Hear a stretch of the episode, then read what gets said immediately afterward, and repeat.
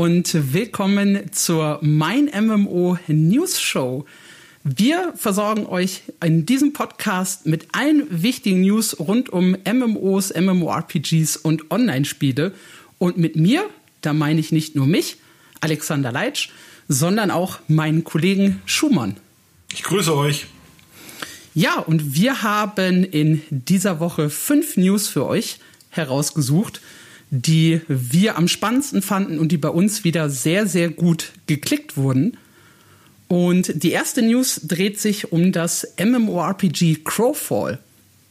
Crowfall ist ein neues PvP-Spiel, äh, das diese Woche erschienen ist, aber das kaum einer wahrgenommen hat. Und genau das wird ein Thema heute. Genauso wie äh, das LOL-Team von Schalke 04, das in dieser Woche verkauft wurde für 30 Millionen äh, Dollar beziehungsweise umgerechnet 26,5 Millionen Euro, weil das Team im Fußball versagt hat. Dann gibt es ein neues MMORPG, Odin Valhalla Rising, das äh, in Korea gestartet ist und dort sehr, sehr erfolgreich war. Wir sprechen über den Face Clan, eine E-Sport-Gruppe, die sehr, sehr groß ist und die gerade einen Krypto-Coin-Skandal so ein bisschen anhaften hat und deshalb vier große YouTube-Millionäre suspendiert hat. Und ganz zum Abschluss sprechen wir über das MMORPG Camelot Unchained und wie sie mit dem Thema Grind und Ausrüstung umgehen. Da gehen sie wieder so ein bisschen zurück in die Oldschool-Schiene und setzen sehr, sehr stark auf Spielerhandel. Bevor wir loslegen, auch hier nochmal ein kurzer Hinweis, wie schon in der letzten Episode. Äh, wir sind im Ende Juni, Anfang Juli umgezogen auf einen neuen Podcast-Hoster und es kann mitunter zu Problemen oder Verzögerungen kommen mit diesem Podcast, aber vor allem auch mit den kommenden Episoden. Habt da so ein kleines bisschen äh, Nachsehen mit uns äh, und wir hoffen, dass alles dann glatt geht und auch zukünftig glatt gehen wird. Und dann würde ich sagen, äh, legen wir an dieser Stelle auch schon mit der ersten News los. Und das ist Crowfall. Ähm, Crowfall ist ein äh, MMORPG, das 2015 eine Kickstarter-Kampagne gestartet hat und damals sogar noch für seine innovativen Ideen äh, sehr, sehr gelobt wurde, auch sehr, sehr viel Geld eingenommen hat und jetzt am 6. Juli 2021 endlich offiziell erschienen ist doch so richtig hat man davon äh, nichts mitbekommen. Der große Hype blieb aus, das große Interesse blieb aus. Und ja, auch bei uns wäre das fast so ein bisschen untergegangen, oder Schumann? Ja, wir haben ja intern diskutiert und die allgemeine, wir haben dann auch gesprochen, warum juckt das denn keinen? Und die allgemeine Konsens war, man kann auch einfach zu lange in der Beta sein. Also man kann es einfach auch übertreiben. Das Spiel ist, war so lange in der Beta, dass eigentlich jede Art von wir bauen Hype zum Release auf Technik, die man irgendwie hat, die ist denen komplett entgleist. Normalerweise ist ja bei einem Retail-Projekt so, nehmen wir mal Borderlands 3, ganz klassisches Retail-Projekt. Man weiß über Monate oder Jahre sogar, dass die da irgendwas entwickeln, die sagen es aber keinem. Also die weigern sich, Borderlands 3 hat sich jahrelang geweigert, über das Spiel zu sprechen. Auch, auch als jeder wusste, dass sie dran arbeiten, haben sich geweigert, auch nur einen Ton über Borderlands 3 zu sprechen. Dann so etwa ein Dreivierteljahr vom Release haben sie gesagt, wir machen es. Und danach ging es los. Trailer, Trailer, Trailer. Ja, Pressekonferenz, Demo, Trailer, Trailer, Trailer. Das ist unser Spiel, das sind die Charaktere, wups. Und dann hat zum Release war dann dieser ganze Release halb auf dem Höhepunkt. Die Leute haben sich echt auf das Spiel gefreut. Bei Crawfall, ja, da, da fing das 2015 an. Wir machen hier ein Spiel wir haben eigentlich noch nichts, aber das wird wie Game of Thrones trifft Sopranos. Das war der große, weiß nicht, ob das so einer daran erinnern kann, dass es schon ewig her ist und alle, alle Game of Thrones ist ja mittlerweile tot und Sopranos war damals schon tot, ist mittlerweile auch weg. Ja, und da war diese, oder, oder Sopranos in Mittelerde. Ich weiß gar nicht, ob das damals der, so der Catcher war. Auf jeden Fall diese, diese Kombination. Und dann war das Spiel wirklich ewig in der, in der Entwicklung. Es gab dann noch ein großes Grafik-Rework und eigentlich ist das, wirkt jetzt Crawfall wirkt wie ein Spiel von, von 2015, was du sagst. Genau fühlt sich das auch an. Also irgendwie, man hat das Spiel, damit hat man sich so 2015 mal beschäftigt, dann hat man sich 2017 mal mit beschäftigt, dann hat man sich vielleicht noch mal 2019 mit beschäftigt, als es damals angeblich jetzt sofort rauskommen soll. Und das aber mittlerweile ist das alles schon so lange her, dass, dass einfach wenig da ist, was man sich noch, was noch greifbar ist. Und die hatten jetzt überhaupt keine, überhaupt keine Erregungskurve mehr in dem letzten halben Jahr, dass von dem Spiel irgendein Zucken ausging. Also es war einfach nur so eine Flatline. Ja, war eigentlich nichts nach oben, nichts nach unten, sondern das Spiel lief halt im Hintergrund irgendwie auf diesem, ja, auf diesen Closed Alpha Servern und man hatte das Gefühl, das müsste doch mal losgehen, jetzt geht's los und irgendwie ist es egal, weil, ja, ich es, weiß nicht. Also gerade dieses Thema Closed Alpha ist, glaube ich, so ein ganz, ganz großes Ding, weil das Spiel ist, glaube ich, seit 2000 18 äh, spielbar für die, die halt äh, Geld investiert haben. Und es ist ja ein Buy-to-Play-Titel. Das heißt, ob ich jetzt 2018 50 Euro investiert habe oder jetzt 2021 40 Euro, einen großen Unterschied macht's nicht.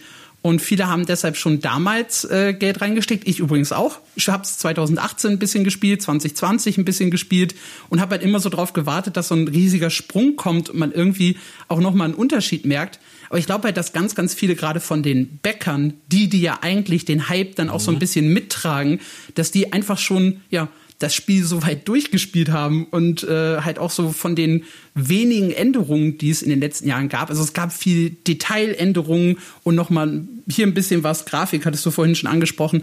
Aber so richtig der Kern hat sich halt seit 2018 auch nicht groß geändert. Und irgendwann hast du das Spiel dann auch durch, wenn du da schon Jahre dran sitzt. Es hat für Außenstehende da ist die ganze PR-Kampagne verrutscht, glaube ich. Also da ist ja überhaupt nichts, wo man das Gefühl hat, jetzt geht das richtig los, sondern es ist dann irgendwie so eine Pressemeldung, ja, wir sind jetzt released und das war's dann auch. Es kommt ja keine Werbekampagne oder es kommt nicht das Gefühl, die wollen eine Story erzählen oder irgendwas.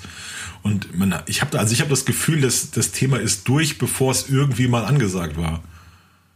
Ich habe ja, ja auch ich habe ja auch mich jedes Jahr dann einmal mit Crawford beschäftigt zu dem, für den Artikel mit den aussichtsreichsten neuen MMOPGs und du hast da über Jahre einfach keine Änderungen gesehen oder keinen, keinen großen Hype gespürt, sondern es war halt immer die Geschichte, ja, wann released ihr? Ja, nächstes Jahr. Und das ging über fünf Jahre lang, releasen die im nächsten Jahr praktisch, ja. Und, und jetzt aber wirklich und naja, auch nicht. Und dann haben sie immer gesagt, ja, wir haben, das ist ja das Besondere, die haben immer gesagt, wir haben nur eine Chance auf den Release, der muss perfekt sein. Und das ist jetzt euer perfekter Release, oder was? Also da wird man ja wirklich leicht. Und das ist so schade, weil man es den Entwicklern ja wirklich gönnt. Also das sind wirklich tolle Entwickler, die, die all die richtigen Sachen sagen. Die hatten Rev Costa, das große MMOPG-Genie im Beraterstab. Die haben äh, Leute, die für, für MMOPGs brennen, die sich da mit Mattel mit 20 Jahren beschäftigen. Die haben ja auch ein ganz cleveres Konzept mit diesem unser MMOPG kann man gewinnen. Ja, wir machen eine Kampagne, die ist abgeschlossen, dann fängt die neu an. Ganz tolle Ideen. Man, also man würde es ihnen wirklich gönnen, aber boah, das ist wirklich, ah, ah, regt mich, ärgert mich, ärgert mich, wie das ja. jetzt gelaufen ist. Ich fand auch den äh, Kommentar äh, von Havanna unter unserer News da sehr, sehr spannend. Ich habe hab ich das Spiel bekommen, dass es eigentlich sein sollte? Ja, also er, er, ist, er ist der Meinung, ja, das ist, das ist das Spiel. Aber ist es das, was ich 2020, äh, 2021 haben möchte? Und da sagt er halt definitiv nein. Das finde ich ganz, ganz spannend, weil es sich halt wirklich so spielt wie so ein Spiel aus dem Jahr 2015. Da ist echt eine Menge Potenzial irgendwie auf der, auf der Strecke geblieben. Die haben auch das Pech, dass sie jetzt gerade kommen, wenn, wenn Sword of Legends Online draußen ist, wenn Lost Ark in den, in den Startlöchern steht, wenn New World bald kommt. Also die hätten in all den Jahren vorher wäre es eine ideale Zeit gewesen, um Crawford zu bringen. Und jetzt gerade ist es echt die schlechteste Zeit dafür. Weil die Leute haben auch im Moment nach 60 Monaten Pandemie null Bock auf Gaming. Man merkt das richtig. Also wenn dann wollen die Leute mal so ein kleines Spiel nebenbei spielen für ein paar Stunden, aber jetzt mit einem neuen großen MMOPG anfangen und da äh, Zeit committen und jeden Tag sechs Stunden spielen oder so, das ist im Moment völlig an der, ja, an der, ja, an der Weltlage, wenn man das so sagen will, vorbei. Wir, wir merken das ja unser großer Analyst David hat ja gesagt, im Moment äh, Service-Titel ganz unten. Die Leute haben in ihrem richtigen Leben genug soziale Kontakte. Wenn sie spielen, dann eher mal ein paar Runden so zum Spaß, zur Entspannung. Und dieses große Gaming ist gerade nach 16 Monaten Pandemie irgendwie, ist, dieser Hunger gerade ein bisschen gestillt. Man hat ja auch keinen Grund, gerade jetzt releasen zu müssen. Ich habe auch nochmal nachgeschaut. Äh, die haben 2020 noch damit geworben, irgendwie über 35 Millionen Dollar über Funding zusammenbekommen zu haben. Sie hatten irgendwie noch mal eine Finanzspritze letztes Jahr von einem, von einem externen Investor. Also eigentlich sollte man meinen, da ist jetzt nicht wirklich Druck da, um ausgerechnet jetzt im Juli zu releasen, sondern man hätte halt ich weiß nicht, die letzten sechs Monate auch noch warten können und vielleicht dann eher das, das Wintergeschäft wieder mitnehmen. Man hat so das Gefühl, die hatten so ihren eigenen Zeitplan, ihre ganz eigene Welt mit Problemen und wir müssen jetzt dieses Beta-Problem lösen, wir müssen das Beta-Problem lösen. Wir versprechen euch, wenn wir das Problem gelöst haben, dann kommen wir auch wirklich. Und jetzt war es zeitlich soweit, dass sie das und das gelöst haben. Aber von außen ist es halt, es sind halt eher so technische Sachen, die dann verringert wurden. Ich habe mal gelesen, da haben sie gesagt, wir haben jetzt 99,9 Prozent der, der Sachen gelöst und 0,1 Prozent machen so richtig Probleme und wenn wir das haben, kommen wir raus. Und offenbar war es jetzt soweit, aber das waren dann nur Sachen, die intern wichtig waren für die Leute, die es schon spielen oder für die Entwickler. Und nach, für, für, die, für die ganze Welt da draußen ist das irgendwie völlig belanglos, habe ich das Gefühl. Also es ist einfach, ja, ja, es ist, ich vor allem, also ich persönlich habe halt auch so meine Probleme mit Crowfall. Ich habe es ja eigentlich äh, recht intensiv 2020 gespielt, jetzt äh, noch nicht nach dem Release, ist ja für uns erst ein Tag her. Ähm, da gibt's halt auch immer noch so ein paar Dinge äh, bezüglich der Performance, die meiner Meinung nach nicht gut ist. Ähm, beim Kampfsystem, sie werben das ja auch so ein bisschen mit einem äh, actionreichen Kampfsystem, da ist, finde ich, auch noch Luft nach oben. Und ganz, ganz schlimm bleibt für mich dieses Interface und die Weltkarte. Ich weiß nicht, ob du das mal gesehen hast. Ich habe noch nie so eine schlechte Weltkarte gesehen, wo sie versucht haben, so ein bisschen ein 3D-Modell zu machen, das überhaupt nicht funktioniert hat und du guckst so schräg seitlich drauf und eigentlich weißt du nie, wo du bist. Ganz, ganz schlimm. Ja, du sagst ja, hast ja immer auch gesagt, normalerweise müssten die Bäcker müssten jetzt die Botschafter des Spiels sein. Wir sehen das ja stark bei Star Citizen, wo es da Leute gibt, die Tausende von Dollar investiert haben und die dich mit ihrer Begeisterung richtig anstecken. Gut, bei Star Citizen ist es schon fast toxisch, die kommen ja so rum. ja, wer unser Spiel nicht mag, ist ein Arsch und soll sich verpissen, so nach dem Motto. So wirken ja die Fans bei Star Citizen, ja. Wenn ihr, wenn ihr die Genialität von Chris Roberts nicht erkennt, dann können wir euch auch nicht helfen. dann geht ihr ungläubig und lasst uns in Ruhe. Aber normalerweise, also bei, bei einem positiven Spiel, ist es ja so, dass die, dass dich die Begeisterung der Fans ansteckt. Dass du das Gefühl hast, das ist so ein, ja, die glauben an das Spiel, die haben da richtig Spaß drin, da will ich dazugehören. Und bei Crawfall, wenn da Leute kommen aus dem Spiel, reiben sich so die Augen und, und sagen so, na ja, das war ganz nett, aber nach zwei Stunden war ich weg. ja, da ist ja nicht, weißt du, wenn, wenn, wenn, wenn Beta-Tester sagen, pff, ah, ja, war schon mal, weiß ich auch nicht, war okay, dann hast du ja keine Lust, da auch in das Fahrgeschäft einzusteigen und da auch mal fünf, fünf Euro bei dem netten Mann zu lassen und dies auch anzuschauen, sondern du denkst dir halt, ja gut, dann, dann halt nicht. Also, aber ist das so ein, so ein typisches Indie-Slash-Kickstarter-Problem, das man so ein bisschen hat, wenn man irgendwie, weil man muss ja irgendwo was, was zeigen, was präsentieren, ähm, auch so ein bisschen das Blaue vom Himmel bewerben, um halt die Leute zu begeistern. Dann muss man ja auch zwischendurch so ein bisschen Geld ranscheffeln, indem man eben Leute so in der Alpha und Beta dazu holt. Also ist das so ein, so, so ein typisches Problem, würdest du sagen? Crawford, Crawford war schon so ein untyp, ja, Crawford war aber schon so ein untypisches Problem, weil die hatten ja nur am Anfang dieses, wir wollen Geld von euch, kommt als Bäcker rein und dann waren sie ja schnell bei, wir haben unsere Engine verkauft und wir haben private Investoren und wir brauchen eigentlich gar nicht mehr so euch. War so das Gefühl da. Also ja, am Anfang, das, das erste Jahr war schon, war schon dieses Gefühl da, wir sind Crowdfunding MMOPG und dann war das aber auch rasch weg und die haben auch kaum noch PR gemacht oder so nach außen gewirkt, sondern es war alles dann eher nach innen zu ihrer kleinen Community. So ähnlich mhm. wie bei Cabinet Unchained läuft das genauso.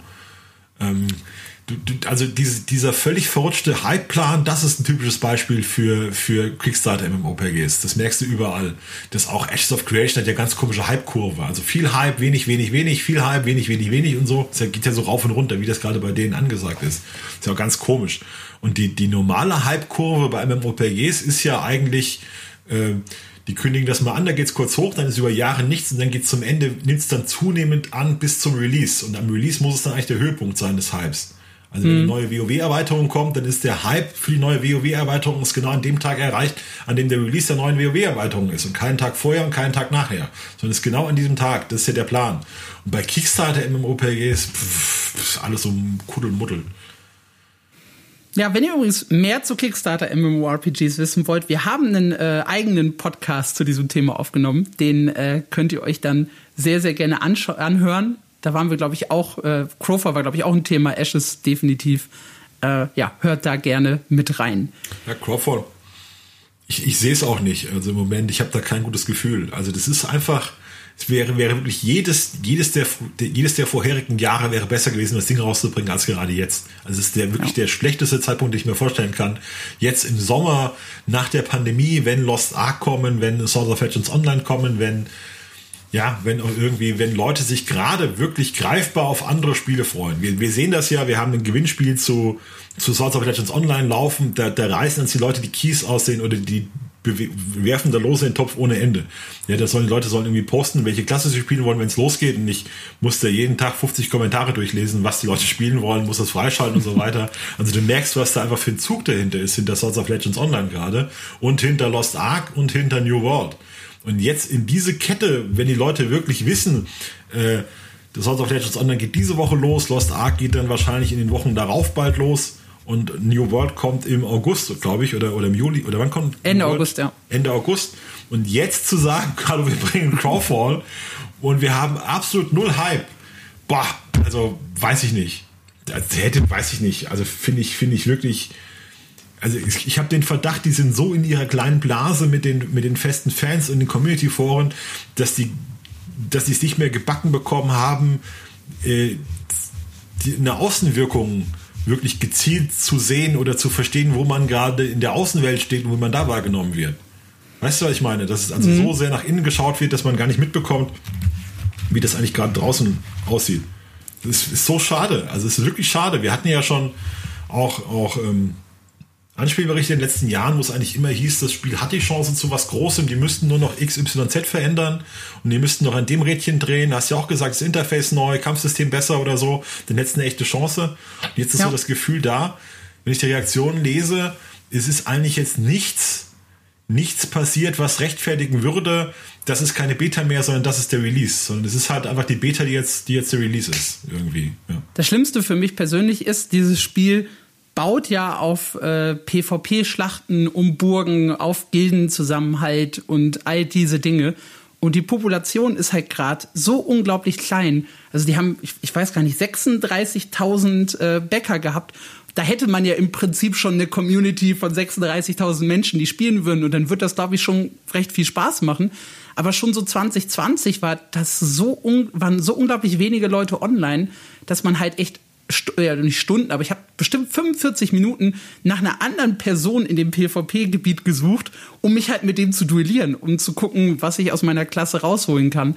Und das ist halt, das hat einfach keine Zukunft für ein MMORPG. Also wenn die da nicht irgendwie die Kurve kriegen, nochmal Hype aufbauen, äh, dann wird das, glaube ich, sehr, sehr schwer langfristig äh, durchzuhalten mit dem Spiel. Halt wirklich, ich finde es wirklich schade, weil die, die Grundidee zu sagen, wir machen Kampagnen und die laufen eine bestimmte Zeit und ihr spielt ja gegeneinander und dann ist die Kampagne zu Ende und die, die Leute, die da, die da die Besten waren, die müssen auch wieder bei Null anfangen. Im nächsten Spiel haben wieder alle die gleiche Chance zu gewinnen. Das ist ja wirklich gut, weil in einem normalen PvP-Spiel sind die Leute, die in einer Saison gut waren, kriegen noch die besten Belohnungen und so weiter und starten in der ja. nächsten Saison schon noch mit dem Vorsprung und sind dann noch stärker und haben dann noch mehr Leute, die sie kennen und so weiter.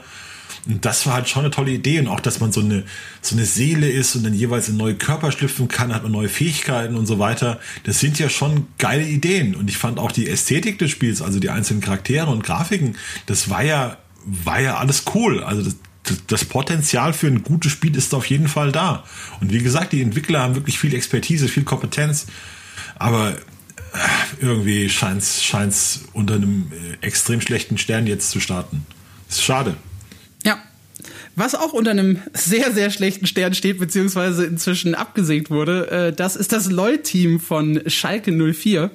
Ähm, das hat sich 2016 für 8 Millionen ähm, in die damals noch EU-LCS eingekauft. Die haben das Team Elements übernommen und äh, ja, sind seitdem, mal abgesehen von einem kurzen Abstieg, eigentlich äh, permanent äh, Mitglied der LEC, der höchsten europäischen äh, Spielklasse in League of Legends, ähm, waren da sogar relativ gut. Doch 2021 ist Schluss mit Schalke 04 in LOL, äh, denn aufgrund des Fußballabstiegs musste das Team verkauft werden an die Schweizer Organisation BDS.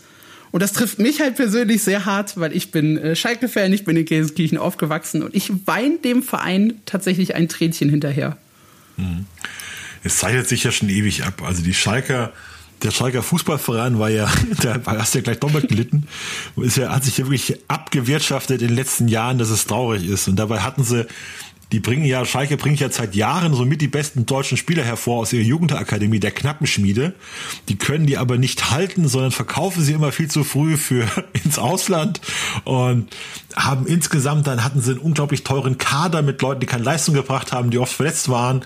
Und irgendwie hat Schalke halt geschafft, massig Schulden anzuhäufen mit einem wahnsinnig teuren Fußballteam, das aber keine Leistung brachte und dann so schlecht war, dass sie dieses Jahr sogar abgestiegen sind und auch chancenlos abgestiegen sind. Also wirklich schlimm. Armer Kerl. Ja, äh, das danke. hatte sich dann früh abgezeichnet. Ich glaube schon, man hat schon im Februar gemunkelt, oh je, wenn die Fußballer wirklich absteigen, dann müssen wir wohl das LOL-Team verkaufen, weil das bringt Geld. Man muss, man muss wissen, dass die die LOL-Liga ist keine klassische Liga, wie man, wie man das aus dem deutschen Sport kennt, mit Vereinen, die mitspielen, sondern es ist eine sogenannte Franchise-Liga nach dem Franchise-Modell. Das heißt, Riot Games verkauft da zehn Lizenzen für ordentlich Geld und du kannst nur in dieser Liga mitspielen, wenn du eine, diese Lizenzen kaufst. Und weil keine neuen Lizenzen vergeben werden, ist jetzt für neue Teams die einzige Chance reinzukommen, sich die Lizenz von einem anderen Team zu kaufen. Es gibt also keine Abstiege in die Liga und keine Aufstiege in die Liga, sondern du brauchst eine Lizenz. Und da wusste man halt, wenn LOL sein Team verkauft, dann bekommen sie wahrscheinlich so 30 Millionen Dollar. Und das war dann, nachdem auch der Tönjes, der, der, Geldgeber, in ernste Schwierigkeiten geraten ist, war das wohl schon seit Monaten so ein Lichtschimmer für Schalke nach dem Motto, wir müssen unsere Schulden das tilgen. Und dann verkaufen wir diese E-Sportler, mit denen wir eh nichts anzufangen wissen. Und das, das Spannende war, dass die Fußballer, die Fußballfans von Schalke haben sich so gefreut, ey, wir kriegen 30 Millionen für einen richtigen neuen Verteidiger oder so aus dem Nichts, ja, weil was verlieren wir schon, so ein paar, so ein paar E-Sport-Hanseln jucken uns ja nicht. Und für die, für die E-Sport-Fans war das also, oh, nee, ehrlich, wirklich, ihr verkauft unser Team, weil, weil die Fußballer, ja, wirklich, das ist euer Plan. Und man das hat ist auch, aber, Entschuldigung, ja. Ja, erzähl ruhig. Nee, ich, ich wollte sagen, es, es gab halt auch unheimlich viele Reaktionen von, von Teams und von Spielern äh, außerhalb ähm, jetzt von, von, von, von den Schalke-Fans selber. Also ganz, ganz viele Organisationen und auch ganz, ganz viele Teams, die mal bei Schalke waren und auch nie bei Schalke gespielt haben, sagen, dass das halt ein Riesenverlust ist, weil das Team die LEC äh, wirklich bereichert hat. Und das ist halt das, was sehr, sehr schade ist, dass man das wirklich so, ja, ich sag mal, abstößt und wegwirft, obwohl man sich in diesem Bereich eigentlich sehr, sehr gut etabliert hatte. Ja, man hat auch gesehen, dass die Leute, die dahinter stecken, äh, Tim Reichert war der Head of Gaming bei, bei Schalke, dass der wirklich mit Herzblut dafür gebrannt hat und dass es offenbar auch ja. sehr kompetente Leute waren. Im Gegensatz zu den Fußballfunktionären, die jetzt in den letzten Jahren nicht immer so wirklich äh, wie, wie auf Bundesliga-Niveau agiert haben, behaupte ich mal, waren das wohl Leute, die echt gebrannt haben und die haben ja auch äh, gute Spieler gehabt. Also den einen, Felix Braun, der Midlaner, den hat mir jetzt günstig abgegeben für eine Million und der äh, rettet im Prinzip Alleingang das US-Team, zu dem er gekauft hat, von der Mittelmäßigkeit. Der ist zu 100 Thieves und glänzt da. Also man hatte da bei Schalke auch ein gutes Auge für Talente offenbar. Die haben jetzt, ähm, die hatten jetzt auch wieder ein relativ starkes Team zusammen eigentlich. Die haben aus den USA Broken Plate geholt, den Deutsch-Türken, wahrscheinlich einer der, der besten deutschen Spieler überhaupt, zusammen mit Power of Evil, der schon US-Erfahrung hatte und der hat denen da oben die Toplane geschmissen. Und dann hatten sie mit diesem Gilius hatten sie einen starken äh, starken Jungler und die hatten eigentlich ein gutes Team zusammen. Also die auch jetzt, sag ich mal, nicht, nicht Top 1 bis 3, aber die waren, glaube ich, jetzt mehrfach Platz 4 und Platz 4 ist ja schon fast bei den Worlds. Also es hat dann ab und zu noch zwei, drei Spiele gefehlt, die werden zur WM gefahren. Ja, das ist also 2018 hatten sie die Chance im Sommer 2019 und theoretisch halt jetzt, so wie sie im, im Frühjahr 2021 abgeschlossen haben, hätten sie so genauso dann jetzt im, im Sommer 2021 abgeschlossen dann äh, wären sie immer einen Platz, einen einzigen Sieg dagegen irgendein anderes Team äh, quasi vorbeigeschrammt an, an den Worlds. Das war ja so ein bisschen das große Ziel, das hat man auch so gemerkt, da haben die für gebrannt. Ähm, und ja, 2020 lief zwar nicht so ideal, aber da hatten sie halt auch diesen legendären Miracle Run, mit dem ja im Prinzip der die Mannschaft Geschichte geschrieben hat. Ich glaube, sowas wird es in LOL auch auf Jahre nicht mehr geben, wo sie von einem wirklich, wirklich harten Rückstand ich glaube, es war 1-9, also ein Sieg, neun Niederlagen äh, zurückgekommen sind bis hin in die Playoffs und hätte man da nicht, äh, wenn man da halt nicht ausgeschieden wäre, nach einem wirklich abgeschlagenen letzten Platz theoretisch noch die Worlds-Qualifikation drin gewesen das war ein total verrücktes Jahr. Ja, aus Sicht der Fußballer ist, wird das jetzt verkauft als, naja, LOL oder Schalke muss ein bisschen Tafelsilber abgeben. Also diese LOL-Liga wird so von den Fußballern so gesehen als, irgendwie eine Investition in die Zukunft, die man mal gemacht hat und die sich ja auch in ein paar Jahren auszeichnen könnte, aber eigentlich wurscht, habe ich so das Gefühl. Also so wird das so gesehen. So als hätte man jetzt, jetzt ist das Gefühl, da man hat irgendwie 30 Millionen Dollar irgendwie auf noch, noch, noch in der Couch gefunden. Weißt du, so beim Durchschauen haben wir noch gesehen, auch wir haben ja noch Wobei, Geld. Wobei ich glaube, von den Sp also das, das klingt bei dir so, als wären das halt äh, Spieler, die, die so denken würden. Ich glaube, von den Spielern ist das gar nicht so. Da sind halt viele Junge dabei, die auch, äh, man, es gibt so Behind-the-Scenes-Videos äh, vom, vom Schalke YouTube-Kanal, äh, wo halt auch Leute dabei sind, die irgendwie äh, FIFA zocken und die halt äh, auch Gamer sind. Also ich glaube, denen schmerzt das wahrscheinlich schon, aber bei den Funktionären, ja, da merkt man, das hatte einfach kein, keine hohe Priorität. Ja, ich meine jetzt auch vor allem, wie das so diskutiert wird, ja, wenn ja. ich, wenn ich, ich glaube, glaube ich, auf, bei der Westen ist so eine große Mainstream-Seite, wurde das diskutiert, wurde von der Mitgliederberatung von, von Schalke gesprochen, wo halt viele Fußballfans dann auch im, im Publikum sitzen und für die ist es wahrscheinlich total wurscht, dass das E-Sport-Verein verkauft wird. Es hat auch einer unserer Fans, der sich da sehr gut mit LOL auskennt und einer unserer Leser, ich weiß nicht, ob er wirklich ein Fan von uns ist, der das auch aufgeführt, dass halt der E-Sport im Vergleich zum großen Fußballgeschäft von den Umsätzen, um die es da geht, im Moment noch Peanuts sind. Also E-Sports ist halt ein, ein, Wachstumsmarkt, der vielleicht Potenzial hat, in ein paar Jahren mal Geld zu machen, aber damit verdient im Moment ein Verein wie Schalke noch kein Geld, sondern die äh, sondern die investieren dann mit so einem Projekt in die Zukunft und das kann man sich jetzt einfach nicht leisten, weil man eben sagen muss oder man meint es sich nicht mehr leisten zu können wenn man mal sagt, so 30 Millionen Euro in der Fußball, das ist ein, ein guter Innenverteidiger oder ein mittelmäßiger Stürmer, ja, von den Transfersummen. Aber das ist, ja. man muss, muss halt auch sagen, dass durch Corona, äh, also jetzt äh, aller verdienter Sport gegen Schalke, aber wahrscheinlich hätten sie es, äh, wären sie ohne Corona nicht abgestiegen, weil dann haben sie ihre starken Fans im Rücken und dann läuft es wahrscheinlich in so einem großen Stadion noch besser für sie. Und sie hätten natürlich auch die Zuschauereinnahmen gehabt und wenn du das, äh, das Stadion ein Jahr lang voll hast, ist schon ein Unterschied, als ob du ein Jahr lang Geisterspiele hast. Also es ist dann schon eine wirtschaftliche Situation, die dazu geführt hat, dass Schalke jetzt so mies dasteht, zusammen mit anderen tatsächlich sportlichen Gründen. Ja, du hast so schön äh, getitelt, äh, Deutschland verliert sein bestes äh, Profiteam in LOL, weil das ist ja tatsächlich ein deutsches Team gewesen. Wir haben aber noch ein, ein, ein zweites Team, um das es allerdings äh, zumindest äh, platzierungstechnisch nicht besser steht. Äh, SK Gaming, die jetzt quasi noch so, so ein bisschen unser, unser letzter äh, Vorreiter in der LEC sind. Allerdings äh, derzeit auf dem letzten Platz. Also Schalke wurde auf jeden Fall international deutlich mehr wahrgenommen als ähm, als andere Teams aus Deutschland, als SK Gaming oder so. Also Schalke war schon wirklich ein großes Team in der, in der LOL-Liga, das auch international beachtet wurde und wo auch die Leute dann in die USA transferiert sind, wo man, wo man darüber gesprochen hat. Und die haben eben, wie du sagst, mit diesem Miracle Run auch von sich reden gemacht. Das Lustige ist ja, dass sie ständig gegen G2 gewonnen haben, das eigentlich beste Team. Also die waren ja. irgendwie der Angstgegner von G2. Die G2 hat regelmäßig auf den Sack bekommen, wenn sie gegen Schalke gespielt haben, was eigentlich ganz lustig war. So von, ja, die sind ja nicht so gerne hingefahren. Ist auf jeden Fall, in, äh, finde ich, in, ja, also es zeigt zum einen, dass der Stellenwert von E-Sport in Deutschland noch nicht so hoch ist oder lang nicht so hoch ist wie in Korea. In Korea machen die ja Riesenwirbel um E-Sport. Da wird ja sogar, ändern sie Gesetze, damit E-Sportler so behandelt werden wie Olympioniken. Dass die müssen also nicht zur, nicht ihren Wehrdienst ableisten, wenn sie bestimmte ähm, Dinge erfüllt haben. Die sind da Popstars, die machen große Werbung. Da sind wir in Deutschland noch weit weg. Und es ist, fehlt halt, es fehlt halt jetzt, glaube ich, also E-Sport Deutschland fehlt jetzt wahrscheinlich ein Aushängeschild, wo man sagt, das ist ein Team, was international mitspielen kann.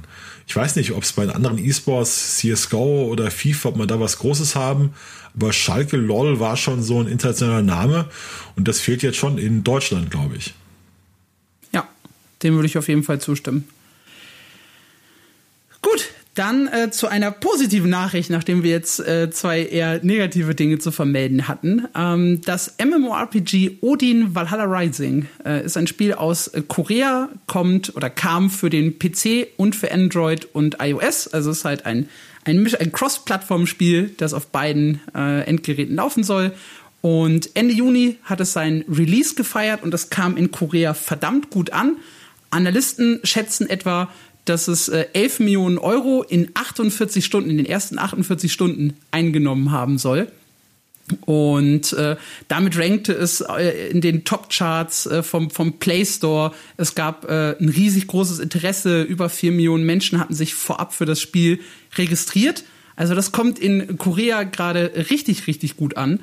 Und ähm, ja, so ein bisschen äh, Info zum Spiel. Äh, es ist ein äh, Spiel, das oder ein MMORPG, das sich so ein bisschen dem Wikinger-Setting bedient. Das heißt, es hat äh, so typische, ich meine, der Name Odin deutet das schon an. Es hat dann noch so typische Elemente wie Yggdrasil, den Weltenbaum. Ähm, man hat so ein bisschen einen äh, Wikinger-Grafikstil äh, mit drin und so die Geschichte dreht sich so ein bisschen um dieses Thema. Äh, es gibt äh, vier Klassen mit jeweils zwei Spezialisierungen, sodass man am Ende acht unterschiedliche Möglichkeiten hat. Ähm, und dann setzt es auf klassische MMORPG-Elemente, äh, Dungeons im PvE, Weltbosse, die man besiegen kann. Und PvP gibt es dann in Arenen und in speziellen instanzierten Gebieten. Und ja, das Spiel ist tatsächlich recht interessant, gehört auch bei uns zu den äh, News, die immer sehr, sehr gut geklickt wurden und haben für großes Interesse gesorgt. Äh, vor allem seitdem dann halt bekannt ist, dass es auch für den PC kommen soll.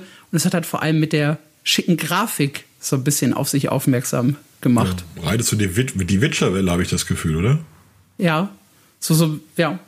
So, so Männer in Feldkleidung laufen stundenlang äh, schlecht beleuchtete Straßen ab zu irgendwelchen alten Hütten. so dieses Assassin's Creed hat auch so. Das neue Assassin's Creed, wie heißt das? Valhalla hat auch so dieses Gefühl. Äh, Valheim, ist, Wikinger sind gerade einfach in, glaube ich. Und ich habe auch, wird auch diskutiert, dass gerade die äh, Asiaten so eine Begeisterung für die nordische Mythologie haben, wie man das häufig sieht, dass sie da gleich auf Odin und so weiter da stehen und Valkyren und Ja, ähm, warum es tatsächlich äh, so gut ankommt, äh, das, das haben wir uns so ein bisschen äh, gefragt in der ersten News, weil wenn man sich das Spiel genauer anschaut, ähm, es hat halt sehr, sehr viele äh, Mobile-charakteristische äh, Züge, darunter auch Autoplay, was halt äh, im Westen nicht ganz so beliebt ist. Äh, nichtsdestotrotz gab es auch, ist, ist das die Untertreibung des Jahres? Ja? Ganz Weil so lachst. Die Leute, die Leute reißen einem den Kopf ab, wenn man sagt überhaupt Autoplay. Wir hatten mal eine Kolumne, da hat, glaube ich, Jürgen geschrieben, Autoplay ist doch gar nicht so schlecht, ist doch cool. Da wurde er fast gekreuzigt. Also man hat, man hat praktisch mit äh, geteert und gefedert und als MMO-Ketzer wollte man ihn schon brandmarken, dass er der falschen Lehre, dass er der falschen Lehre folgt. Die Inquisition, die Inquisition war schon bestellt, die MMO-Inquisition. Ähm Nein, aber tatsächlich äh, scheint halt dieses, äh, dieses Wikinger-Thema äh, halt sehr, sehr viele Leute angelockt zu haben. Äh, die Grafik äh, scheint sehr, sehr gut anzukommen. Und wenn man halt ehrlich ist, äh, Mobile ist halt so ein bisschen auf dem Vormarsch und das sieht halt noch wie, oder was heißt noch, es sieht halt wie eines der besten MMORPGs aus, die man halt gerade äh, auf Mobile spielen kann. Was jetzt auch nicht unbedingt eine Riesenlatte ist, glaube ich, die man da überspringen muss. Ich glaube, ich finde, ich merke halt bei diesen Mobile Games immer, dass die Rezeption auf unserer Seite von den Core-Lesern sehr negativ ist, aber dass es dann viele gibt. Also ich glaube, es ist einfach, wenn du auf unsere Seite kommst und sagst, hey, das ist ja ein Mobile MMO, ich freue mich voll drauf, dann kannst du dich auch was gefasst machen, was du dir da anhören kannst von den Stammlesern. Deshalb ist es dann immer schwer, sich als Mobile-Fan zu outen. Ähm, das interessante Konzept ist, dass sie in Korea ja sagen, sie machen äh, Mobile-Spiele, die auch auf den PC kommen. Du kannst dann das im Prinzip dein, dein Mobile-Gerät, also dein Handy kannst du in Adapter stecken und kannst auf deinem Smart TV einfach weiterspielen. Beziehungsweise mit Emulatoren kannst du deine Mobile-Spiele auch auf PC spielen und das ist so ein Trend, den also ich habe das Gefühl, in Korea haben sie dieses, äh, ich bin auf dem PC, geh weg mit eurem Mobile-Scheiß-Gedenke überhaupt nicht, sondern auf dem, in Asien haben sie viel stärker diesen Fokus auf Mobile Games, PC, ist ja egal, ist alles ein Spiel. Und bei uns hast ja. du sehr dieses ganz elitäre Denken von, ich habe mir einen PC für 4000 Euro gekauft, ich spiele auch nichts mehr auf dem, auf dem Handy, geh weg damit. Weil du auch in Deutschland hast du ja diese, diese Kultur, dass Mobile Games von den Facebook-Spielen stammen das ist dann was, was die kleine Schwester spielt oder der, der Papa spielt das vielleicht, äh, da so ein bisschen wie solitär, wird da noch so ein, ja, was spielt man auf Facebook? Was sind da so typischen Facebook-Spiele? Farmville oder diese Angry Birds oder sowas. Und wir, wir denken ist ja. hier nicht Pe Peggle oder so, dieses, dieses äh, mit, mit, mit den Kugeln, wo man reinbinden muss oder sowas? Ich glaube, das Bejeweled. war auch mal groß früher. Bejeweled. Bejeweled, ja, ja, genau.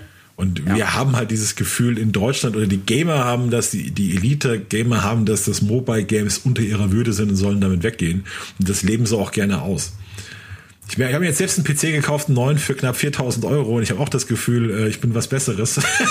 Deshalb ist das, ist das glaube ich, weit verbreitet. Und die Leute, die, die ihre PS5 haben oder ihre Xbox Series X oder so, das ist, ist, schon, ist schon was anderes, als zu sagen, ich spiele die auf meinem, auf meinem Smartphone. Muss man, finde ich wirklich spannend, ob, ob sich das nochmal ändert, weil ich habe das Gefühl, also du bohrst da ganz dicke Bretter. Wenn wir das Thema aufbringen, Mobile Games ist doch nicht schlecht, hast du echt das Gefühl, du hast gerade gesagt, deine Mutter ist aber, wie, wie hat Conny neulich gesagt, deine Mutter ist so dick, der bringt, der springt Kettenblitz dreimal über. Also so wird man, so als hätte man das denen gerade ins Gesicht gesagt, wird man manchmal angeschaut, wenn man sagt, Mobile Games sind vielleicht auch doch eine eigene Gattung, die muss bewertet werden, es gibt gut und es gibt schlechte und schau euch das doch mal an.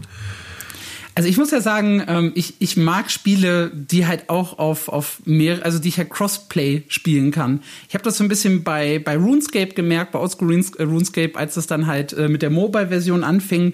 Das ist halt auch so ein Spiel, wer das spielt, legt ja nicht wirklich viel Wert auf Grafik. dafür, dafür ist es halt auch schon viel zu sehr in die Jahre gekommen. Und das lässt sich halt äh, hervorragend am PC spielen bis zu einem gewissen Punkt. Und wenn man dann halt überlegt, okay, ich husch dann jetzt ins Bett, dann schmeiße ich es halt nochmal auf dem Tablet oder auf dem Smartphone an und äh, spielst dann da halt liegend noch so ein kleines bisschen weiter. Das funktioniert bei mir zum Beispiel super gut. Es gibt auch äh, andere Spiele, TFT, Hearthstone oder sowas. Da, da meckert ja, glaube ich, auch kein Mensch über die Mobile-Version, weil das sind halt einfach super gute Ergänzungen. Und das ist halt äh, das, wie ich das so ein bisschen sehe. Und vor allem Xbox äh, Cloud Gaming hat halt so ein bisschen bei mir dazu geführt. Da habe ich mir halt äh, Razer Kishi hier so einen so Controller geholt und spiele dann quasi an meinem äh, Smartphone so ein bisschen so äh, wie früher mit einer Handheld-Konsole. Ja, wie andere Leute irgendwie an ihrer, an ihrer Switch, wenn sie nicht am PC angeschlossen ist, spielen. Und genauso sehe ich das dann. Ich wechsle quasi von der Switch am Fernseher zur, zur Switch in meine Hand. Ja, also von meinem PC an mein Smartphone und kann halt das dasselbe Spiel weiterspielen. Also da sehe ich dann halt schon Potenzial. Es gibt allerdings, das muss man halt auch so sagen, genügend äh, schwarze Schafe, äh, was so Mobile Games angeht, die halt wirklich ja so, so ein gefühltes Copy-Paste-Game äh, sind mit ein bisschen angepasster Grafik, zwei anderen Voice-Lines und äh, Hauptsache wir monetarisieren dann da noch irgendwie ein bisschen Geld raus. Ich muss auch mal gestehen, ich glaube als Gamer, also mir geht das so, ich habe furchtbare Vorurteile gegen alles Mögliche. Ich habe ähm, Jetzt über Jahre kam ja Jürgen an, also unser Autor Jürgen, Jürgen Horn mit Stadia. Ja, Stadia könnt ihr, könnt ihr Gaming-Spiele auch so spielen ohne PC. Habe ich ihn ausgelacht. Wie soll das denn gehen? Und so sind unsere Communities auch so, ja. Wie soll, habe ich da Leck, habe ich da Shooter-Leck, geht doch überhaupt nicht. Und jetzt habe ich meinen äh, PC geschrottet, beziehungsweise die Grafikkarte war kaputt und ich habe mir tatsächlich Stadia mal runtergeladen, weil sonst nichts ging. Und du kannst tatsächlich, was völliger Wahnsinn ist, ohne Grafikkarte über Stadia kannst du Spiele so spielen wie auf einem normalen Gaming-PC, ist mir aufgefallen. Ich meine, die haben halt keine Spiele, die ich spielen will, aber theoretisch ginge das, ist schon Wahnsinn. Und ich glaube, bei Mobile Games ist es auch so. Man hat da so ein Bild im Kopf, Mobile Games, ja, das ist irgendwie so ein Mist, die wollen nur mein Geld. Und dann nimmt man dieses Vorurteil und pflegt und hütet das und dann ist es auch gut. Ja, man will das eigentlich gar nicht, man will das eigentlich gar nicht hinterfragen, sondern das ist jetzt so und geht mir weg mit dem Mobile-Kram. Und dann wird dieses Vorurteil dann halt gepflegt und ja, ist so. Und es geht mir, geht mir zum Teil auch so. Bei Mobile habe ich mal tatsächlich eine Weile weil ich ein neues Tablet hatte, auch Mobile Games gespielt und das hat dann schon mein Bild ähm, damals korrigiert. Die, die wollen zwar tatsächlich mein Geld, aber es sind durchaus gute Spiele dabei. Beziehungsweise sind, sind tiefe Spiele dabei, die jetzt meiner Ansicht nach bei einem im normalen PC-Spiel nichts nachstehen. muss ja immer sagen, auch auf PC, wenn da so gelobt wird, auf PC kommt so viel Mist raus, ja. Diese, diese Steam ist ja voll mit wirklich schlechten Spielen. Wenn man da mal tiefer guckt und dann, aber normalerweise spielt man die halt nicht, sondern spielt man die guten Spiele. Und beim Mobile, wenn man sich da wirklich nur die besten aussucht und die guten Spiele, dann kann man da auch Spaß haben. Und die normalen, gibt es auch viel Mist, aber es gibt dann auch sehr gute Spiele. Ja, man muss halt ab und zu mal auch mal zwangsweise so ein schönes Vorurteil hinterfragen, fürchte ich um mal kurz die Brücke zurück zu Odin zu schlagen. Ähm, das Spiel soll 2021 auch zu uns kommen. Also wenn ihr euch das, äh, wenn ihr euch darauf freut oder euch das mal genauer anschauen möchtet, äh, findet ihr entsprechend News bei uns. Ähm, und wer äh, bis 2021, also bis Ende 2021, wird vermutlich so im Q3, Q4 irgendwann kommen, äh, wer bis dahin nicht warten möchte, der kann theoretisch das Spiel schon jetzt äh, mit Hilfe eines Emulators und VPN spielen. Auch da gibt's eine kleine News zu uns, äh, zu bei uns. Ähm, und ja, das ist so Odin Valhalla Rising. Das ist auch nicht das einzige MMORPG mit dem, mit dem Wikinger-Setting. Da kommt ja auch noch äh, die Ragnarök von äh, NetEase, war das, glaube ich. Ähm, und ja, mal gucken, was dieser Wikinger-Trend äh, bei äh, MMOs und Service-Spielen noch alles so hervorbringt, irgendwie in nächster Zeit. News Nummer 4 für heute äh, dreht sich um den Face Clan der äh, geht man zumindest nach den sozialen Medien, äh, was Follower angeht, der größte E-Sports-Clan der Welt. Und da gibt es gerade ein äh, kleines Problem mit der Kryptowährung Save the Kids. Was ist da los, Schumann? Ja, man hat das gar nicht so mitbekommen. Also Anfang, Anfang Juni haben einige Mitglieder des Face Clans, also das sind Leute mit vier Millionen Abonnenten auf YouTube, die Videos machen wie ich spiele meinem Bruder einen Streich, haha, dieser Idiot fällt auf mich rein. Oder ich esse 200 Chicken Wings, schaut euch an, wie, wie schnell ich die verzehre. Also so, oder ich spiele Fortnite und ich darf nicht Fortnite spielen, weil ich gebannt bin, aber ich spiele es trotzdem, so, so Videos machen die. Also man kann sagen, die haben vor allem ein junges Publikum, was sie ansprechen.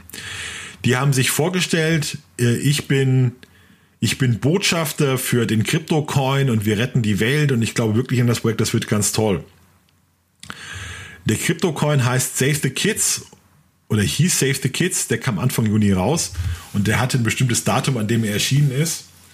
Und diese, diese Mitglieder des Face Clans haben also noch bevor über den Coin wirklich was bekannt ist, offenbar bezahlt Werbung für diesen Coin gemacht mit der Aussage, sie freuen sich schon sehr, dass der erscheint und der wird jetzt was Gutes tun und der wird die Welt retten. Sie glauben wirklich an diesen, ja, an diesen Coin. Ähm, gut, das hat man eigentlich nichts mitbekommen in der großen Gaming-Welt, sondern ein YouTuber hat dann zwei Wochen später gesagt, was da eigentlich für Mist gelaufen ist, dass diese Leute äh, also vier Mitglieder des, Face, äh, vier Mitglieder des Face Clans haben den Coin beworben, dazu noch ein anderer äh, großer YouTuber, Ricegum.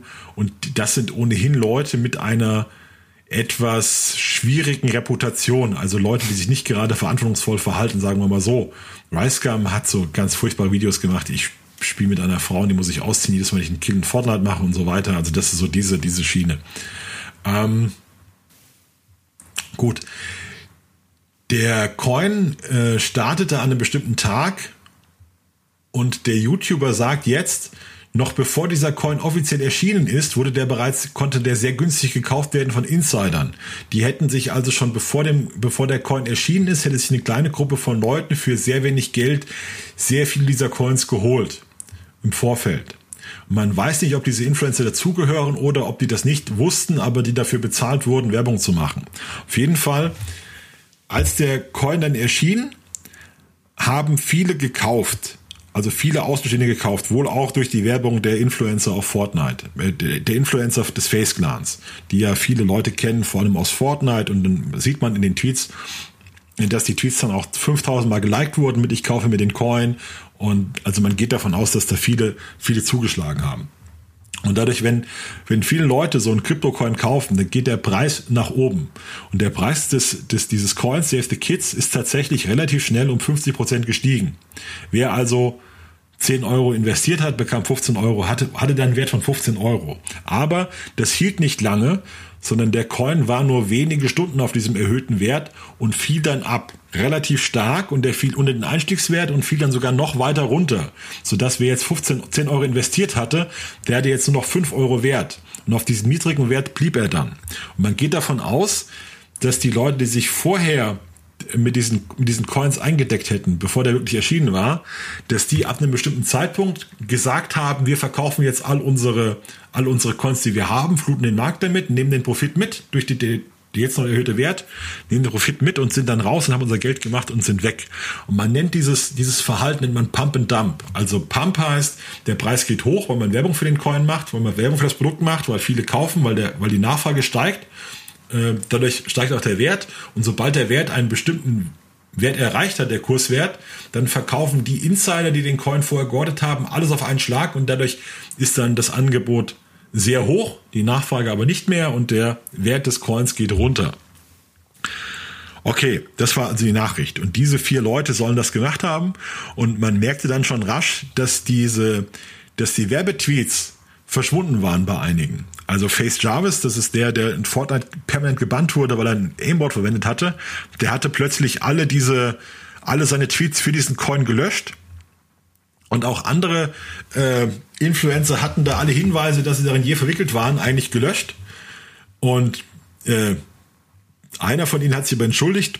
Das ist Face K, das war der größte der vier Face-Influencer. Face der hat gesagt, ja Freunde, ähm, müsst mir glauben, das war keine böse Absicht. Ich habe wirklich an das Produkt geglaubt. Ich dachte, das wird jetzt, ich dachte, wir tun alle was Gutes, es ist gut für uns alle, aber ich habe mich geirrt und die Leute haben zu ihm gesagt, also das glauben wir dir nicht. Du hast uns hier verkauft, du hast hier, hast hier, was hier, hast die Werbegeld genommen, hast bewusst uns getäuscht. Du musstest doch wissen, dass das Betrug ist. Wo ist mein Geld? Ich habe hier Geld verloren. Ich will mein Geld zurück. Was ist hier los? Und tatsächlich hat, war das dann eine, durch, durch, durch das Video von dem YouTuber, äh, so einem Ordinary Gamer, wurde es dann größer, wurde auch von großen US-Seiten aufgenommen, auch von der großen deutschen äh, Gaming-Webseite MeinMMO, das sind wir. Wir haben auch darüber berichtet. ähm, und es war dann schon so, dass sich Leute geärgert haben, gemeckert haben, sich über sich über die Influencer aufgeregt haben und das fiel negativ auf den Clan zurück. Also der FaceK, der größte von denen, hat gesagt, das ist nicht mit meinem Clan abgesprochen, ich will nicht, dass, ich will nicht, dass auf die was zurückfällt, aber dann kurz danach kam der, äh, kam der Brief von, von Face Clan, die gesagt haben, wir haben Face K entlassen, also den größten, der sich wirklich dazu geäußert hat, haben sie entlassen und die haben die anderen drei Mitglieder, Face Jarvis, Face Tikan und Face Nikan oder Tico und Face Nikan haben sie suspendiert, also auf unbestimmte Zeit kaltgestellt, kann man sagen. Ähm, und haben deutlich gesagt, wir distanzieren uns von den, oder wir, wir heißen das nicht gut, was unsere Mitglieder im Crypto-Space machen. Und es ist halt also so ein bisschen, also Face ist, insgesamt ist Face wie soll man das sagen? Also das ist auch keine, die sind auch schwierig und dubios. Also gerade der Chef von Face ist Face Banks oder einer der Gründer von Face Banks. Das ist der, der angeblich Tifo einen Knebelvertrag gegeben haben soll, ja, der ihn da nach, nach Los Angeles gelockt hat, den Jungen aus der Provinz, hat ihm gesagt, guck mal hier, Hollywood, geile Leben, hier kannst du saufen, kannst du, kannst du Jetski fahren, so geil hier. Und dann gab es einen Vertrag, wo er eigentlich kaum was verdient hat, aber viele Prozent abdrücken musste und wir machen dich zum Star-Junge und so. Und Face Banks hat auch eine eine Gaming, eine, eine Gambling, eine, eine Webseite betrieben von Antigua aus, Antigua, ja, klingt, klingt schon gleich super seriös, wo man also auf, wo man Wetten abschließen könnte mit CSGO-Skins. Das ist auch so eine ganz heikle Geschichte mit diesen, ja, du kaufst einen Skin und dann für, für Echtgeld und wettest den Skin auf den Ausgang eines CSGO-Matches und dann verkaufst du diesen Skin wieder zurück in Echtgeld oder so. Ganz, ganz dubiose, heikle Geschichten. Das ist der Face Clan. Und sogar denen war das offenbar, ging das offenbar zu weit, was da mitgegangen ist. Äh, und die haben sich dann öffentlich distanziert, haben die rausgeworfen.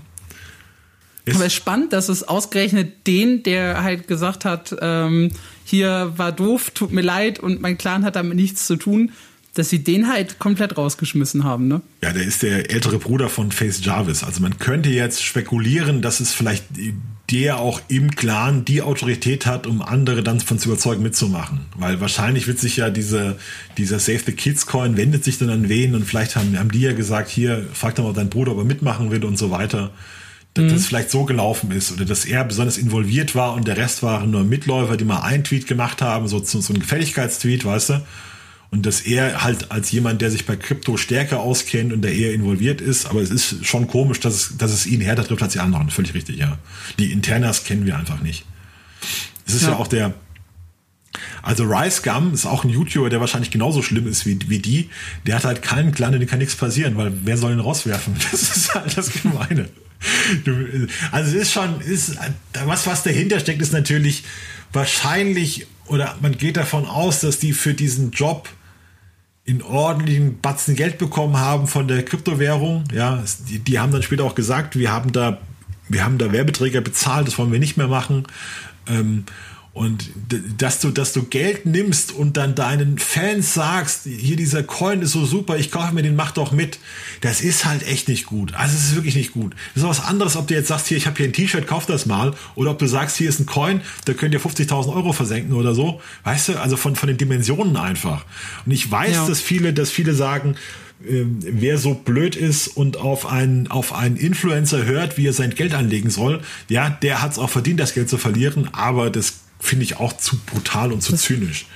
Das ist, glaube ich, auch zu einfach, weil halt äh, auch vor allem sehr, sehr viele junge Leute sich ja sowas anschauen. Also äh, YouTube und gerade auch deren Zielgruppe ist wahrscheinlich nicht äh, Menschen ab 30 plus, die halt schon irgendwie ein bisschen Lebenserfahrung haben, sondern das sind halt vor allem so die Leute 13 plus, ja, wenn nicht sogar teilweise noch jünger. Die dürfen nicht in der Aktie in der Börse zocken, haben ja auch kein Geld. Es geht aber so, so um die Jugendlichen 18, 19, 20, 21. Ja, ja, aber ja, ja, aber ich, ich, ich meine halt so, das ist halt, es ist halt irgendwie ein bisschen zu einfach zu sagen, wer da irgendwie mitmacht, ist selber schuld. Aber ich glaube, das ist auch so ein bisschen, ja, so, so ein generelles Influencer-Ding äh, und so, so, so ein Vorbild-Ding. Es ist ja nicht das, das erste Mal, dass irgendwer negativ aufgefallen ist und Werbung für etwas gemacht hat, äh, für, äh, ja, von dem die Zuschauer nicht profitiert haben, sondern äh, wo sie dann halt eher Probleme am Ende mitbekommen haben. Ja.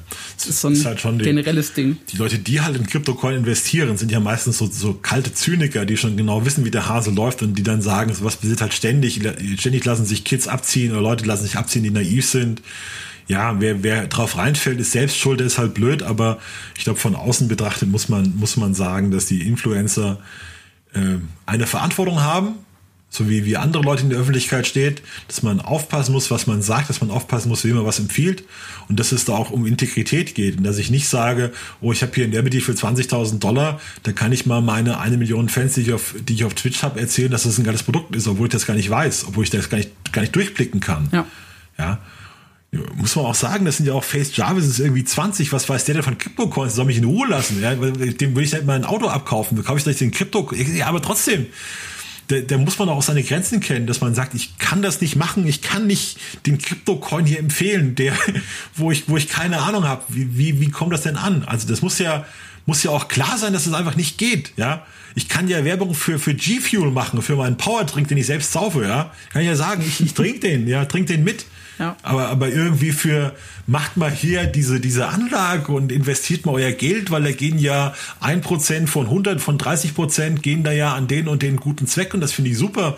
Also da muss man auch echt mal sagen, also ich finde, da haben die auch den, die Strafe verdient wegen Blödheit. Und mir wäre es noch recht, wenn die noch anders belangt werden würden, wenn es nicht nur eine Sache ist von dem Clan, sondern wenn sich da irgendeine Medienaufsicht auch mal einschaltet, wenn es das in den USA sowas gibt. Oder wenn YouTube sagt, es geht nicht, dass ihr das macht. Oder wenn Twitter sagt, das finde ich überhaupt nicht gut, dass ihr das macht ja, dann steht doch drunter, ja, kein, kein finanzieller Ratschlag. Ja, wow, ja, das, das hat's jetzt gebracht. Aber ich ja. finde das, also mir geht das wirklich, ich bin da emotional ansonsten, mir geht das auch wirklich gegen den Strich, was da, was da gelaufen ist. Ich finde das nicht gut. Ich finde, das müsste ernstere Konsequenzen haben. Und wenn Face die jetzt suspendiert, dann bitte bitte auch härter. Ja, also ich finde es schon schlimmer, als wenn ein, ich finde es auch schlimm, wenn, wenn, wenn, wenn Streamer sich rassistisch äußern und dann gesperrt werden, aber äh, wenn, wenn Streamer ihren Einfluss nutzen, um ein Produkt zu bewerben, das vielleicht betrügerisch ist, dann sollte das Konsequenzen für sie haben. Das kann man, kann man erwarten, dass, dass jemand, der, der eine Million Follower auf YouTube hat und wie viel hunderttausend Follower auf äh, Twitter, dass er mal drei Sekunden darüber nachdenkt, was er da eigentlich macht also das kann man mhm. wirklich erwarten. Das, das erwarte ich von jedem. Es ist ja auch, gibt ja auch dann Altersbeschränkungen, ab wann du auf Twitter was posten darfst und auf YouTube was posten darfst. Und wenn die, wenn, das ist ja deren Job. Die verdienen ja damit ihren Lebensunterhalt auf, auf YouTube zu posten und auf, auf Twitter zu posten.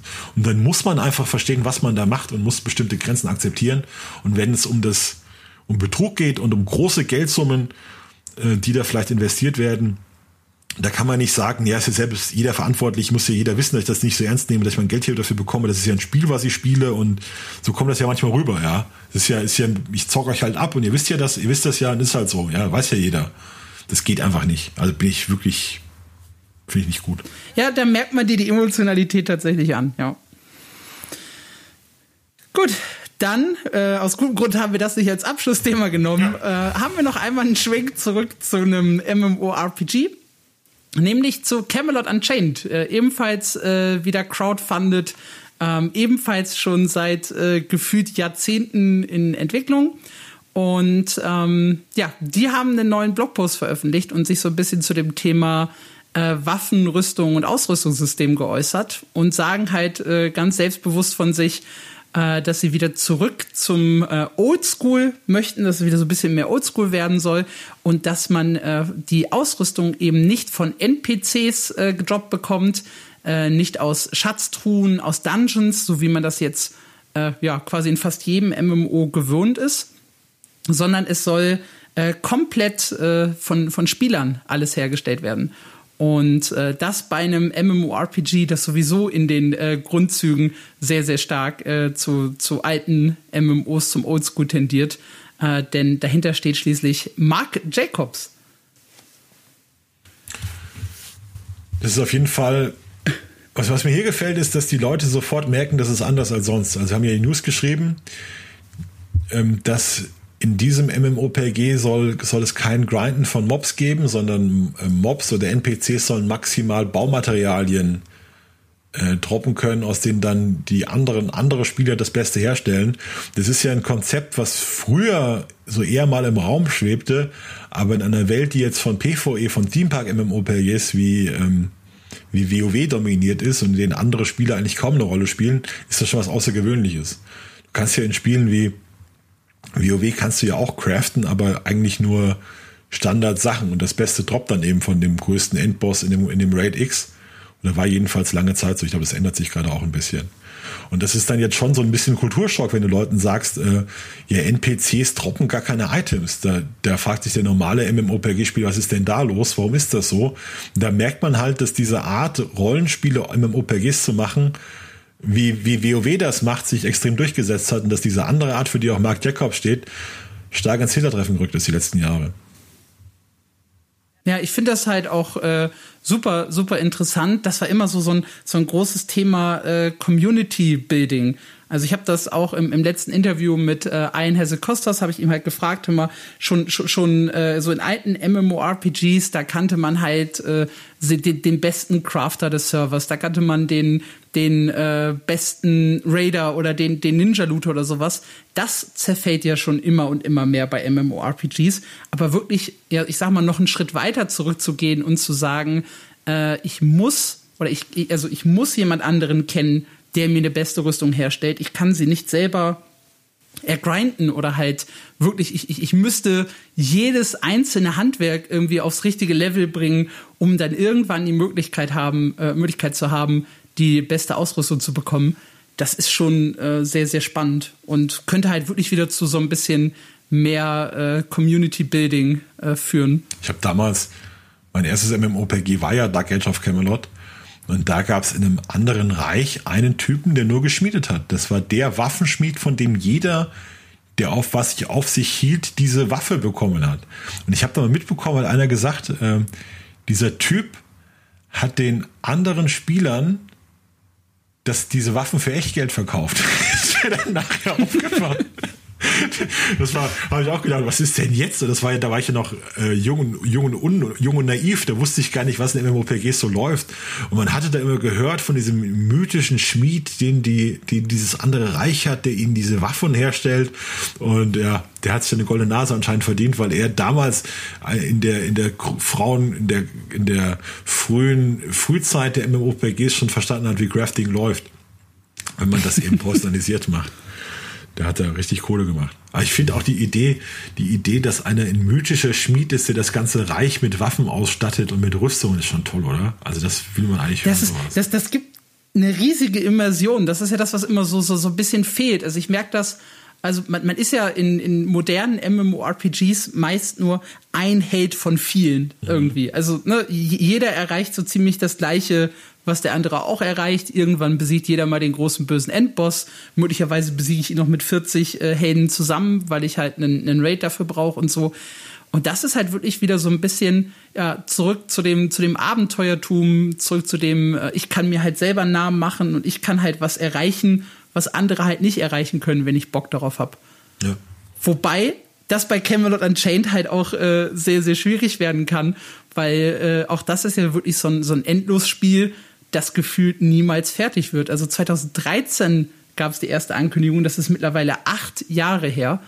Ähm, und ja, es gibt anders als bei Crowfall auch noch keine komplett äh, spielbare jetzt, Version jetzt davon. Wir, jetzt hatten wir nach fünf, nach fünf qualvollen News hatten wir eine Wohlfühlstory und du kommst mit Kevin geht's aber auch nicht gut. Ruinierst du, ruinierst du unseren Hörern noch diese letzte Passion des Wohlfühlens, des guten Gefühls.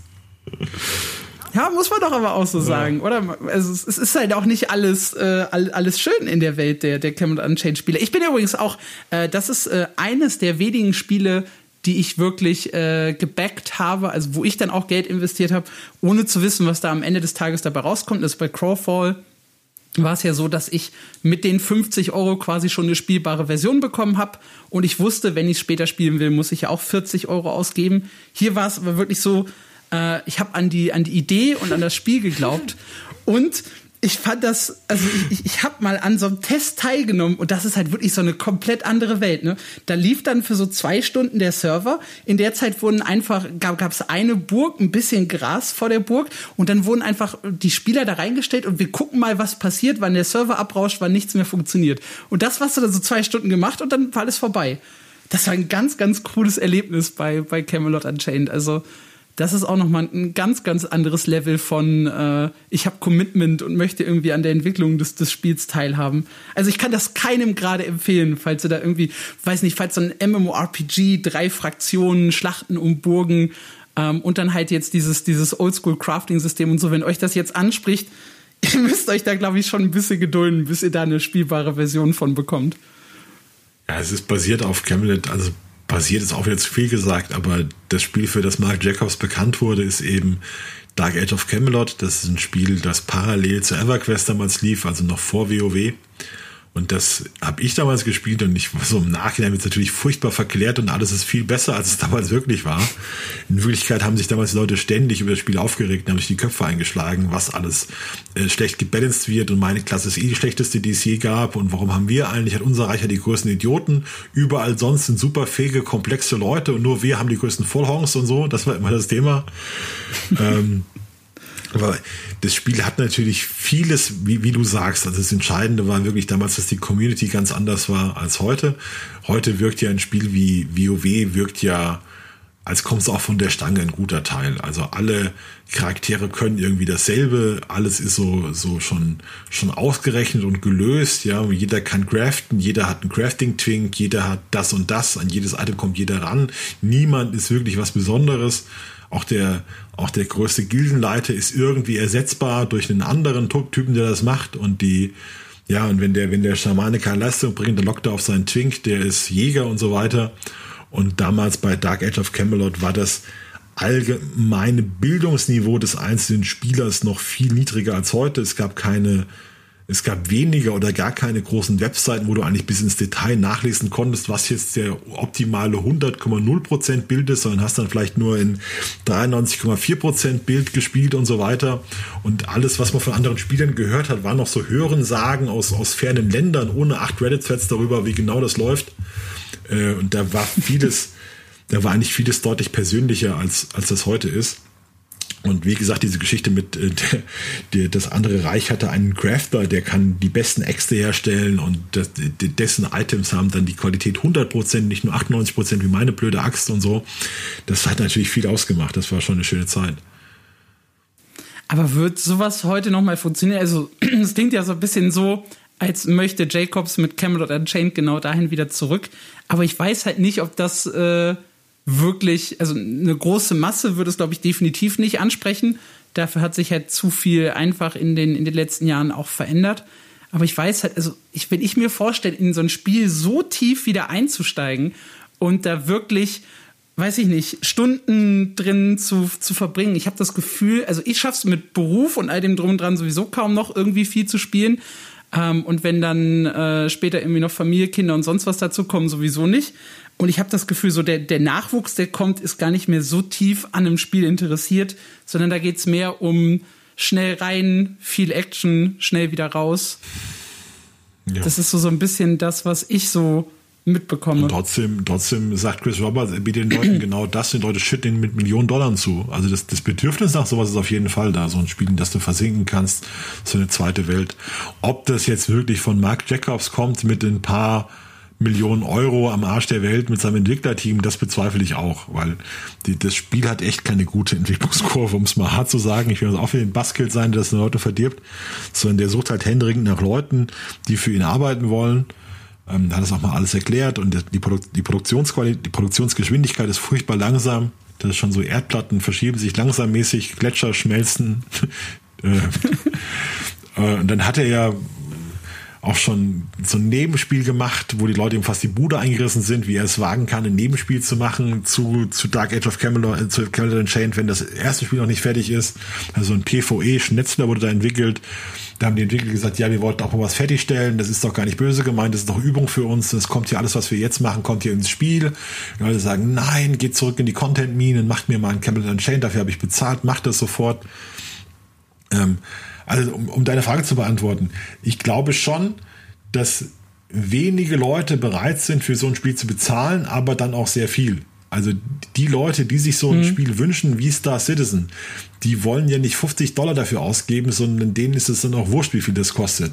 Also für genau so ein Spiel, wo du sagst, da werde ich gar keine Zeit, ich will mich nicht so weit vertiefen. Und die haben dann schon ihre Virtual Reality Anlage mit einem äh, Raumschiff Sessel, in den sie sitzen können und können da voll eintauchen und können da stundenlang spielen.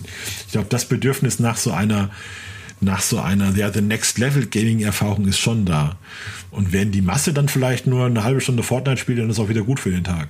Das kann schon gut sein, ja. Mhm. Das ich, also das Gaming wird sich auf jeden Fall, ähm, also ich glaube, das Gaming wird sich wird, wird breiter werden und dann für manche Leute, man werden sich dann Nischen finden, die wahnsinnig tief gehen und wahnsinnig speziell sind. Und äh, das wird sich auf jeden Fall lohnen, weil die Leute aber auch bereit sind, viel Geld dafür auszugeben.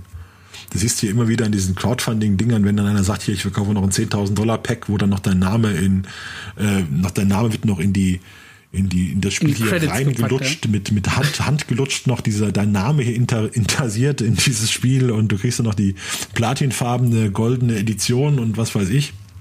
Da geben Leute ja auch Geld aus. Das stimmt, ja. Dann haben wir unsere äh, fünf News äh, für heute tatsächlich abgearbeitet. Äh, nur ein kleiner Ausblick äh, für euch, denn äh, der Podcast erscheint äh, bekanntlich am Freitag und das heißt, ziemlich genau jetzt irgendwann wird Swords of Legends für euch starten, beziehungsweise ist gestartet, wenn ihr den Podcast nachhört. Das ist ein neues MMORPG aus Asien, beziehungsweise genauer aus China, das äh, von Gameforge zu uns gebracht wird, zu dem es bei uns äh, auch schon einige Guides, Artikel, einen Anspielbericht von mir gibt. Das heißt, äh, wenn ihr da auf der Suche nach einem neuen Spiel seid, dann äh, solltet ihr da vielleicht mal vorbeischauen. Und wie gesagt, wir werden euch mit News, Guides und allem drumherum zu Swords of Legends versorgen. Das war die News-Show für diese Woche. An dieser Stelle gehen auch nochmal äh, Grüße an unsere Chefin Leia Jankowski raus, die gerade im Urlaub ist, weswegen ich heute äh, das so ein bisschen moderieren durfte. Ähm, wenn ihr möchtet, könnt ihr ihr auf äh, Twitter und Instagram folgen, mir gegebenenfalls auch gerne auf Twitter folgen, at sputti mit Doppel-T und Doppel-I. Und Schumann findet ihr wie immer in den Kommentaren und auf mein MMO, äh, manchmal auch im Discord bei uns, äh, wo er dann die eine oder andere Frage beantwortet, beziehungsweise euer Feedback beantwortet. Und ja, das war die News-Show für diese Woche. Schaut gerne auch nächste Woche wieder rein, beziehungsweise nächste Woche gibt es wahrscheinlich ein Special äh, zum Thema MMORPGs. Da gehen wir dann noch tiefer in diese ganzen Spiele rein und da freue ich mich schon sehr, sehr drauf. Macht's gut.